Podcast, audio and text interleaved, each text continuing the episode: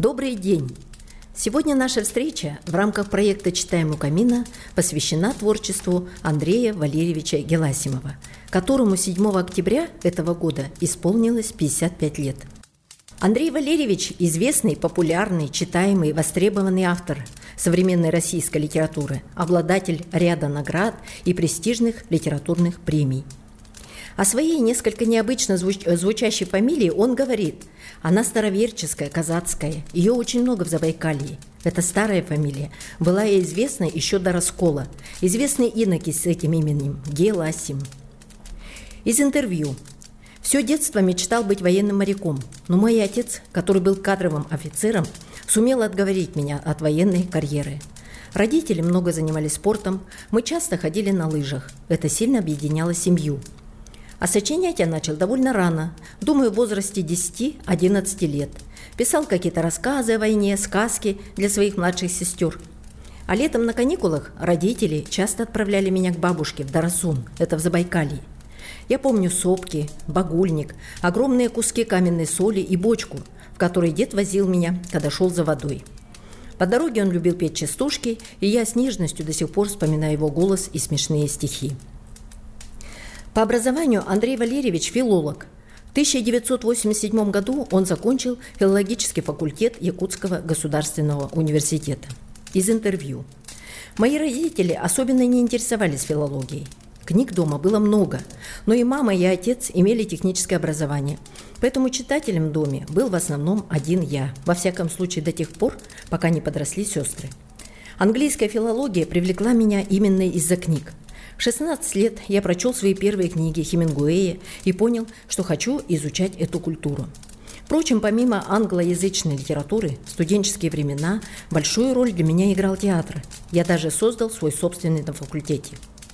Второе высшее образование Андрей Валерьевич Геласимов получил в Государственном институте театрального искусства в Москве по специальности театральный режиссер – Затем он проходил стажировку в Британии, защитил кандидатскую диссертацию по английской литературе.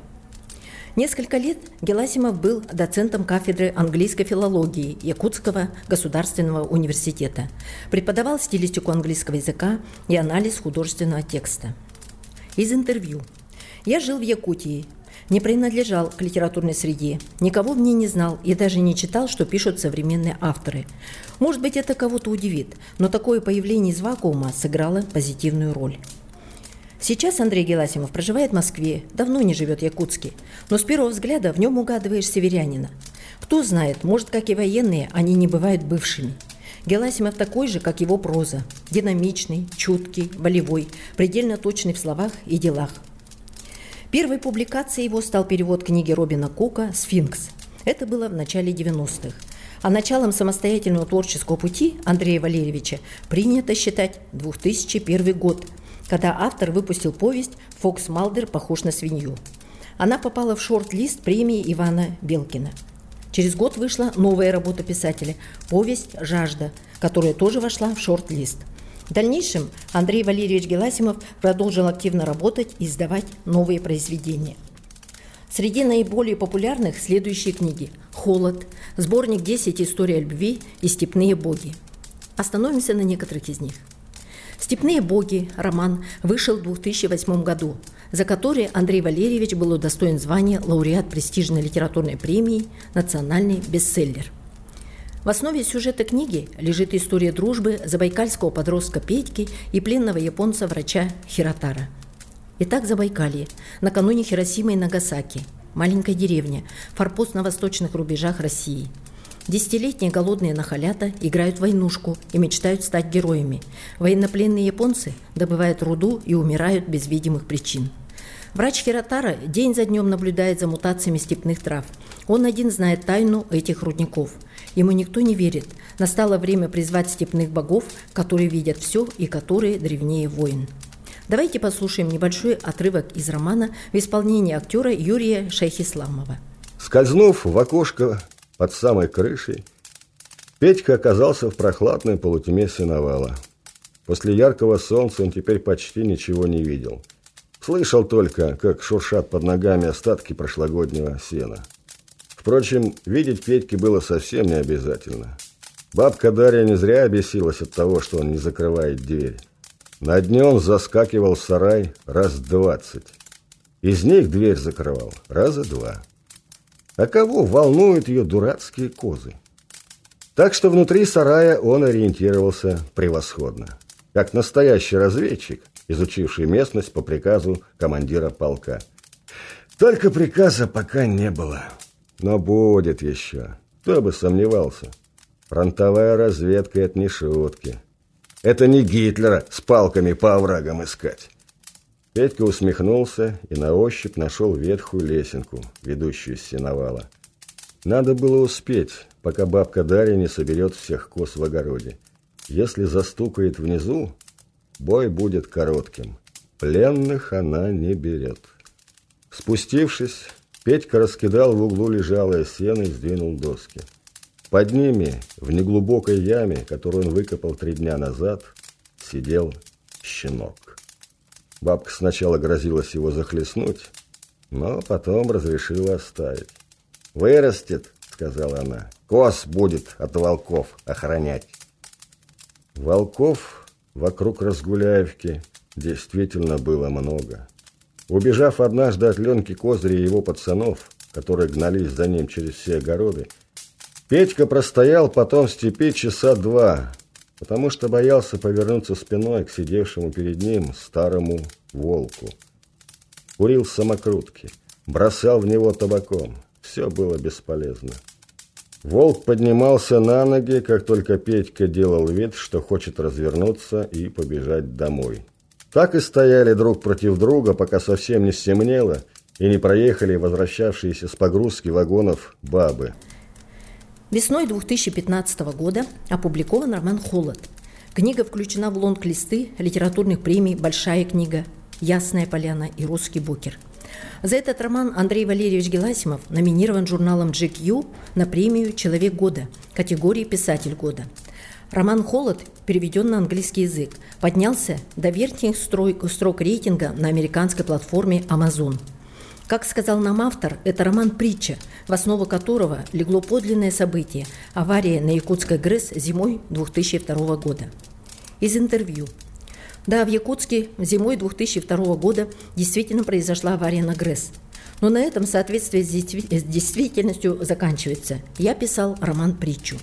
Та реальная авария была устранена довольно быстро и не повлекла за собой трагические последствия для города, которые описаны в романе.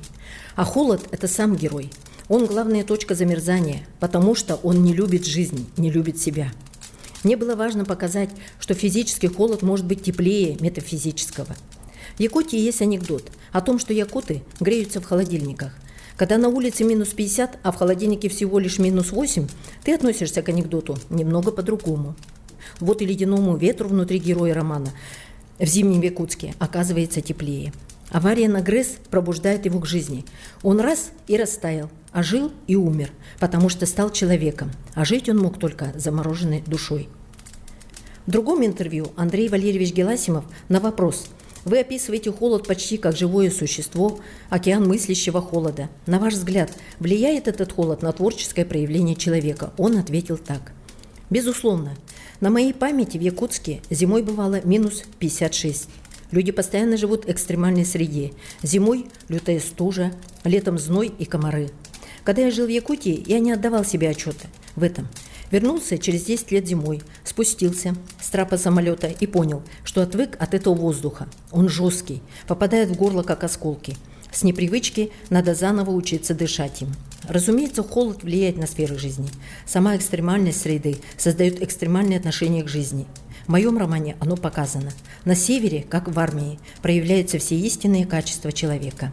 А сейчас предлагаю послушать отрывок из романа «Холод» в исполнении самого автора Андрея Геласимова, которую он прочитал на встрече со студентами Северо-Восточного федерального университета в городе Якутске.